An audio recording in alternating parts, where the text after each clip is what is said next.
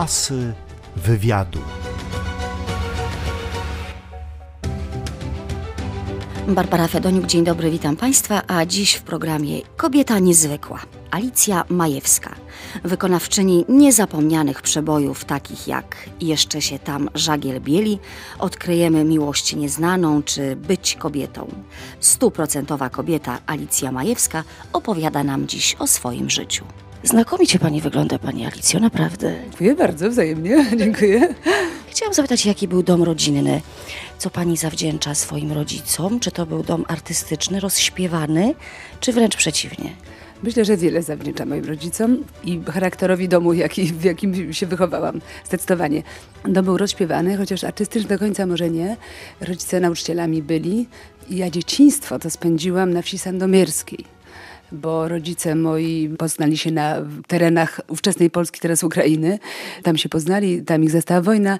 Także z całą rodziną mojej mamy, która pochodzi ze wschodu, przemieścili się w stronę rodzinne ojca, czyli do, w Sandomierszczyznę. I tam przeżyli wszyscy wojnę, a potem rodzice zostali tam w szkole właśnie Olbierzewice, Poczta Jurkowice, powiat Sandomierz. Wiejską dziewczynką była pani przez pewien czas. Tak, do 12 roku życia. Ja co prawda urodziłam się we Wrocławiu, bo jakoś tak, nie wiem, aniołek stróż jakiś czuwał nade mną pewnie i mama, jestem najmłodszą, najmłodszą córką moich rodziców. Mama mnie pojechała urodzić do Wrocławia, gdzie część rodziny tej ze wschodu, jak to zwykle bywało, osiadła w zachodnich ziemiach, czyli we Wrocławiu. To było fajne dzieciństwo? To było cudowne dzieciństwo. To było cudowne dzieciństwo. Sandomierska wieś, to wtedy jeszcze bez światła elektrycznego, ale krajobraz cudowny, górki, pagórki zimy, jakie ja miałam okazję przeżyć. To w ogóle dziwię się, jak Włodek, z którym współpracuję, spędzał te, to dzieciństwo w Łodzi. Jak pokazywał mi górkę z jakiejś na sankach, to ja po prostu umierałam ze śmiechu, co to za górka była. Ja to miałam górki. Ale pod górkę do szkoły, czy nie? Do szkoły, ja właśnie mieszkałam w szkole. Mieszkałam w szkole zanim ojciec nie, nie zbudował, y, bo z jego inicjatywy nowego budynku szkolnego. Także było to bliziuśieńko, co jest takie wspaniałe w takim dzieciństwie, jakie, jakie mnie dotyczyło. Rodzice, nauczyciele, czyli taka inteligencja i łącząca się również, prawda, z, z inteligencją in, innych, również wsi. A my mieszkaliśmy, Olbierzowice to taka mała wieś, ale z największym w okolicy kościołem, takim gotyckim, pięknym kościołem. Także wszystkie święta znajomi oczywiście na nabożeństwo schodzili, a potem, a potem gościli w naszym domu. Pamiętam te wielkanocne śniadanie, wczesne takie po rezurekcji rzeczywiście, gdzie mama stała w oknie i, i ponieważ stół i tak był bardzo duży i rozstawiony, ale jeszcze tam wyławiała, jeszcze są tam państwo patrzałkowie, jako Tasiowie Tobolek, jeszcze dostaw tam dwa krzesła. Także tłumy wspaniałych gości by się przewalały przez nasz dom. My dzieci mieliśmy swoje pokoje, swoje stoły, swoje przyjęcia, swoje zabawy. Urokliwie. Co prawda ja po latach wyda wydawało mi się, że to wszystko jest większe niż, niż, niż jest tak naprawdę, bo oczami dziecka to się inaczej, inaczej wygląda, inaczej zapamiętuje, ale niezmiennie zresztą przejeżdżając przez pobliskie miasteczko Klimontów, to była taka metropolia, tam się chodziło na pochody pierwszomajowe i na targi mama dojeżdżała, jadąc z Warszawy do Rzeszowa chociażby nawet, czy do Sandomierza, przejeżdżam przez Klimontów, z którego to Klimontowa widać kościół w Olbrzywcach. Asy wywiadu.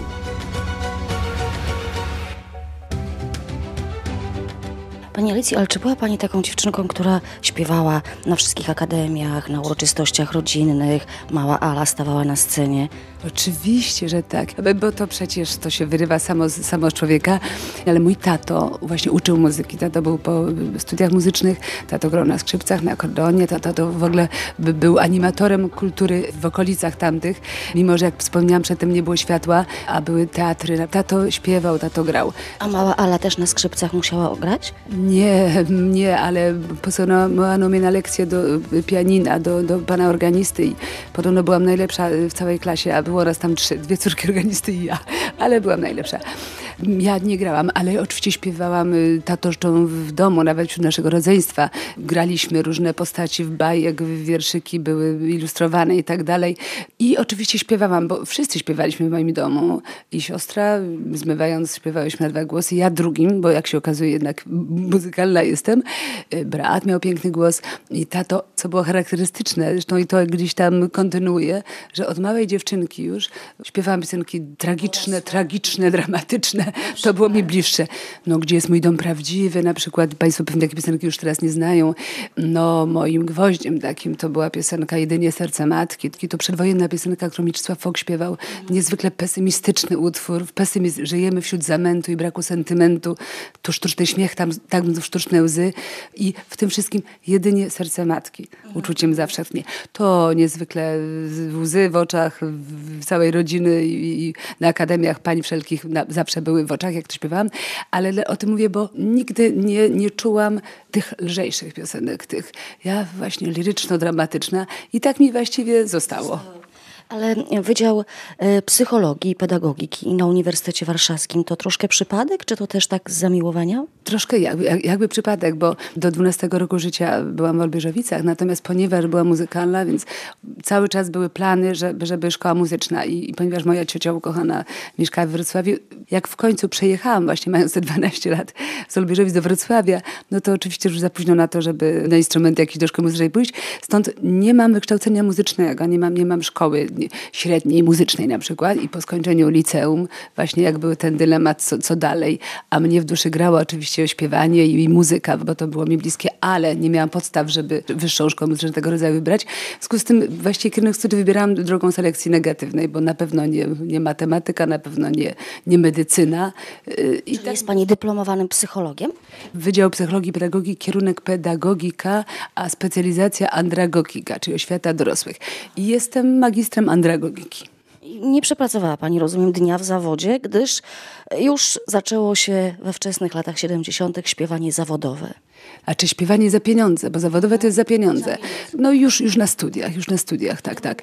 Partita to był 70 rok do 74, a wcześniej jeszcze dwa lata, gdzieś tam młode talenty dostrzegł menadżer, śpiewak operowy przedwojenny, miał agencję prywatną i, i oprócz tego, że angażował po to, żeby jacyś ludzie przyszli, prawda, gwiazdy, Irenę Santor, Hankę Bielicką, ja wtedy poznałam Bogumiła Kobiele na przykład, no ale angażował również młode utalentowane, i czyli mnie i moją przyjaciółkę Anię Pieczak i wtedy właśnie i taki duet powstał, nazywaliśmy się Asfarki, tańce były, nawet był choreograf zamawiany e, i solówki śpiewałyśmy i właśnie to były początki i za to nam płacono. Ale po to, żeby nam płacono, musiałyśmy zdać egzamin. To były egzaminy ministerialne, trzeba się kazać wiedzą i właśnie jak się u mnie złożyło, że właściwie broniłam ten egzamin w bardzo bliskiej odległości od obrony pracy magisterskiej. Najpierw tydzień po zdaniu tego egzaminu broniłam egzamin magisterski. I dlaczego o tym mówię? Bo bardziej stresowało mnie ten, ten piosenkarski egzamin niż magisterski. niż magisterski. Bardziej stresowało mnie, no bo to czasie oprócz wiedzy teoretycznej jakiejś tam, prawda, też. I wykonuje się utwór, prawda, na takim egzaminie? Tak, by zaśpiewać piosenkę wokalnymi w, w, w, nie, nie w jury, w komisji, która, która mnie oceniała. Między innymi właśnie siedziała pani Hania Bielicka, siedział pan Kazimierz Rudzki, nieżyjący już nieodżałowany pan Kazimierz Rudzki, który mi cudowne wtedy uwagi właśnie dawał. No, no, chciałam się ubrać stosownie, prawda? No stosownie, czyli no, nie tak, że no, estradowo, ale jednocześnie dosyć elegancko. Nie było to przypadkowe w każdym razie. I ja wtedy już śpiewałam w zespole Partita. Gdzieś na zachodzie byliśmy, kupiłam taki materiał, wtedy był strasznie modny, taki mokry materiał, taki przylegający do, do, do ciała. Na wzór innej sukienki, którą kupiłam w Niemczech właśnie zachodnich. Użyłam sobie taką prostą bardzo, ale taką, taki z kapturem, był piękny fason tego kaptura zerżnięty z tej, tej sukienki kupionej. Właśnie na suwaku, taka sukienka do półkolanka, troszkę za kolano, przylegająca, prosty rękawek i ten kaptur taki, to wszystko takie ciężkie, bo cudownie leżało. Rzeczywiście ja do tego zamówiłam sobie u szewca buty, które teraz są ja, bardzo podobne. Teraz noszę jakiejś światowej marki, a wtedy zamszowe takie kozaczki. Taki właśnie. I to był taki stonowany taki właśnie kostium, ale bardzo taki trendy i tak dalej pan Kazimierz Rudzki, wywołując mnie już po, znaczy po chyba już do, może do czytania tego, mówił, pani w strój płetwonurka, bardzo prosimy na przykład. Asy wywiadu.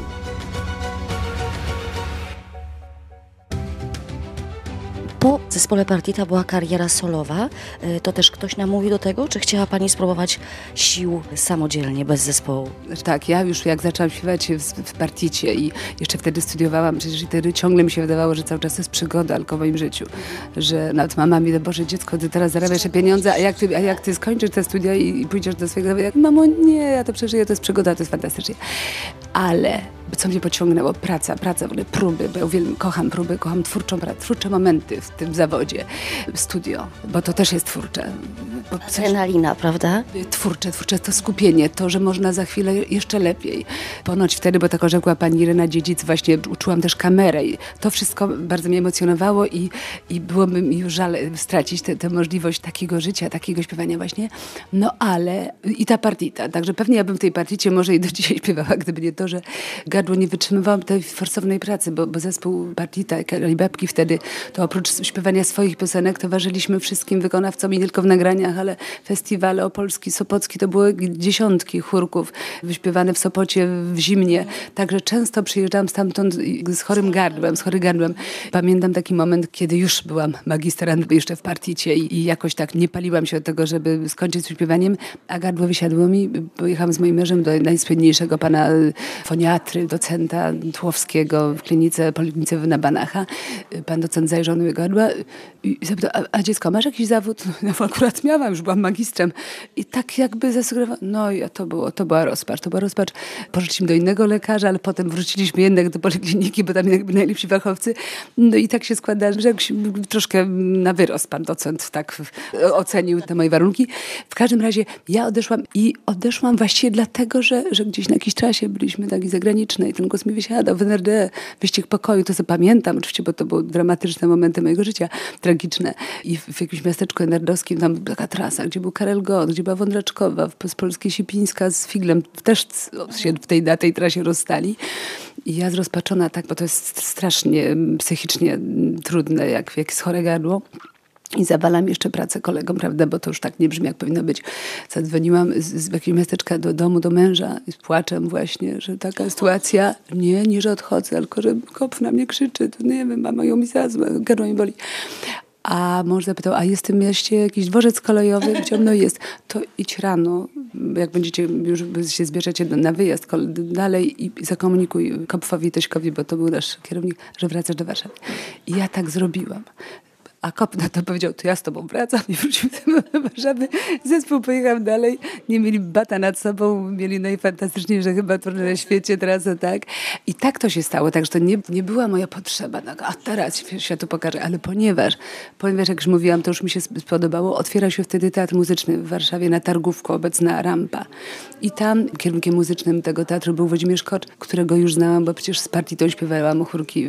Tyle lat z panem Włodzimierzem, jak to jest możliwe, że ta zawodowa przyjaźń, pewnie i prywatna, y, trwa tyle lat. No w ogóle do Księgi Guinnessa chyba no. właściwie, bo, bo z tej okazji już odbyły się koncerty, odbyły jeden właśnie został zarejestrowany przez Polskie Radio, to, bo to dla mnie był wyjątkowy koncert, jubileuszowy przecież, bagatelny jubileusz 31 lat. Zresztą zaprosiłam do tego koncertu, tak jak to się zwyczajem takim obowiązującym jest, że dojrzały wykonawca zaprasza y, swoich młodszych, utalentowanych kolegów. Tak, ja zaprosiłam też Wodeckiego, Rękowskiego i Grzesia Markowskiego i śpiewali ze mną w duetach. Co jeden to młodszy. Co jeden to młodszy, i, i, ale niewątpliwie bardzo utalentowani.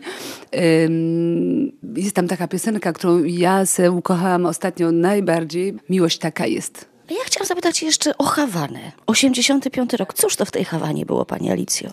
No, Hawana była też wielkim przeżyciem dla mnie, a, a zaraz powiem dlaczego. Anegdotka będzie to troszkę dłuższa. Ja w Hawanie byłam już wcześniej, w 81 roku. To było takie tournée po Kubie, y, przedstawiciele y, różnych państw, y, Damaludu chyba tylko. 20 dni na Kubie. To po prostu raj, raj, raj był.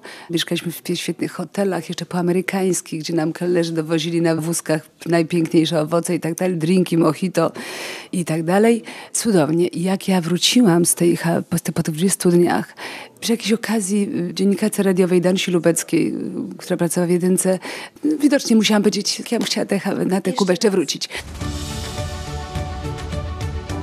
Asy wywiadu.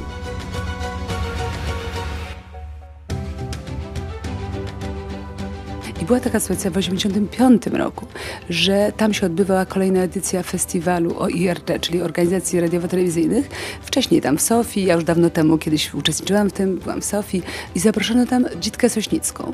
Ona miała reprezentować Polskę. A ponieważ Kubańczykom to tak maniana w tydzień w te czy tamte i zmienili termin i Dzitka już nie mogła nam pojechać A odpowiedzialna za ten festiwal właśnie była Danusia Lubecka z tego Polskiego Radia. Ona sobie przypomniała, że ja przecież marzyłam, żeby pojechać, żeby... I ona, Ala, czy możesz? No Jezus, no oczywiście najchętniej. I repertuar. Ja byłam właśnie, jak już powiedziałam, te dwa czy trzy lata wcześniej byłam już, śpiewałam tam już jeszcze tam żagielbieli, jeszcze po, po hiszpańsku. I Danusia wtedy wyszła z propozycją, bo to była świeża piosenka z ubiegłego roku, Jaka róża taki cierń. Korcza i Cyga, Jacka Cygana z muzyką Włodzimierza Korcza, który śpiewała Edyta Gepet, to była jej piosenka. I Danka tak zaproponowała, żeby oprócz tam jeszcze innych swoich, swoich chyba wielki targ śpiewałam wtedy jeszcze też, zaśpiewać tę piosenkę. Oczywiście wszystko, co Włodek pisze, to jest takie właściwie pode mnie, oczywiście, ale wyszło nam na to, że trzeba poinformować o tym Edytę Geppert i jej męża Piotra Przypuśćmy, że ona się wybiera za pół roku na Kubę i, no i dlaczego miałam jej śpiewać. Więc zapytaliśmy przy świadkach, tak, i powiedziano, że absolutnie nic przeciwko temu. Pan Lorenz powiedział tak, że nie mają.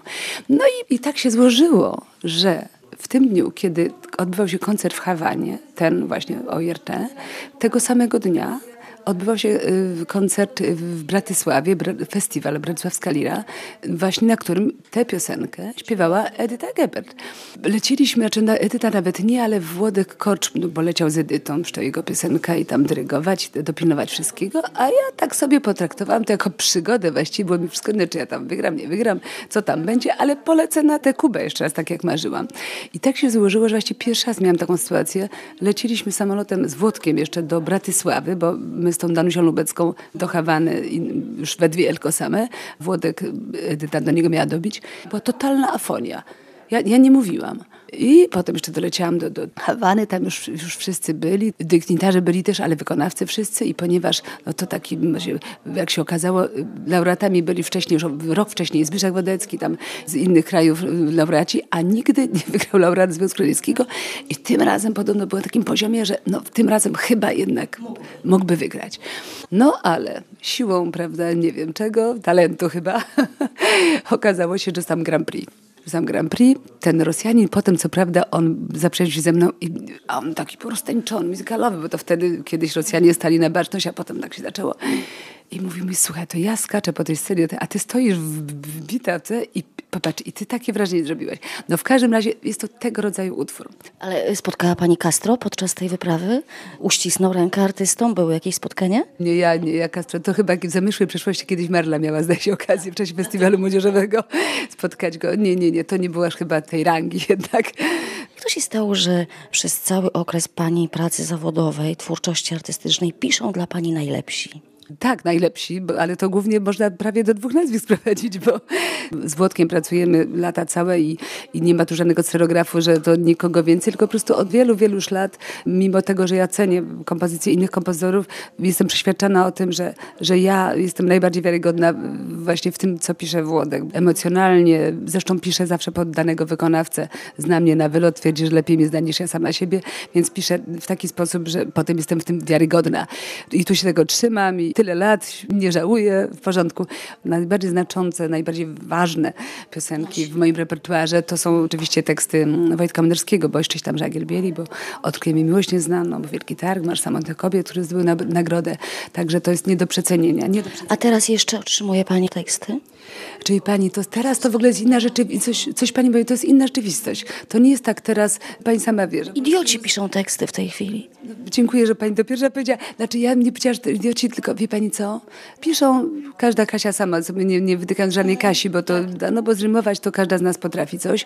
Oczywiście nie każdej Kasi, bo są Kasie bardzo utalentowane i, i styl w ogóle, styl uprawiania w kontaktu z, z słuchaczami, z widzami naszymi, ten styl mnie przeraża. To styl właśnie taki dla idiotów. Pełne playbacki lecą i tak dalej, szacunku dla siebie samego, bo ja nie wiem, dla publiczności. To jest brak szacunku dla siebie samego, że szwindel, że, że nieprawda, że, że traktuje to jako jakąś chałturę. Że każdy koncert to jest żywe spotkanie z ludźmi, na którymi powinniśmy zrobić jak najlepsze wrażenie. Jak nie robimy tego wrażenia, no to musimy się nad tym zastanowić, dlaczego. No bo dlatego jesteśmy. I na zakończenie jeszcze, Pani Elicjo, czy to jest radość stać na scenie, czy cały czas scena wyzwala emocje? Myślę, że tak. Państwo odbierają jakiś rodzaj właśnie energii i, i, podobno jest to pozytywne i, no i to, jest, to jest niezwykle ważne, niezwykle ważne i no, nie, niezwykle cenię właśnie, że dla kogoś jakaś tam cząstka tego, co ja robię, jest, jest ważna w jakimś sensie. No i niech tak będzie jak najdłużej oczywiście. A radość, a radość mam. Radość mam z tego. Uważam, że mamy prawo w tym wieku wyjść do, do państwa, jeżeli raz, właśnie jesteśmy w formie, i jeszcze jest jedna rzecz chyba właśnie, i tu się pozytywnie w, moim przypadku to układa, bo w dojrzałym wieku trzeba wychodzić z, z treściami przynależnymi wiekowi, naszym, naszym poziomowi intelektualnemu, rozwojowemu i tak dalej, przemyśleniom pewnym wieku. I dlatego ja się cieszę, że mój repertuar, ponieważ nigdy się nie racowałam do młodzieży, jest tego rodzaju repertuarem że jednak jakieś uniwersalne treści, jak ja już wcześniej wspomniałam, no językiem ładne, wyrażone literacko te treści właśnie. Także dzięki Bogu, dzięki Bogu. Ja co prawda śpiewam y, piosenkę Być kobietą, bo śpiewam, ale to jest y, jakby cytat sprzed lat i że to nie jest infantylne, tylko to jest, to jest jakieś. Dlatego apelujemy tutaj, niech dobrze tekściarze, bo pan Wojciech Munarski o sobie tak mówi, prawda, że jest tekściarzem. A natomiast parę, y, Kaś, przepraszam, że ciągle używam, bo tu sporo mamy Kaś, mówi o sobie poetka. Tak. Ktoś napisał, jakaś piosenkarka, zdarzyło się pisać dwa teksty, teksty, lepsze albo gorsze, no niewybitne i, i się piosenkarka, wokalistka, poetka. Właśnie umówmy się, że jednak poeci to był Gałczyński, to był, to był Tuwim, nawet Młynarski mówił o, o sobie tekściarz, a nie poeta.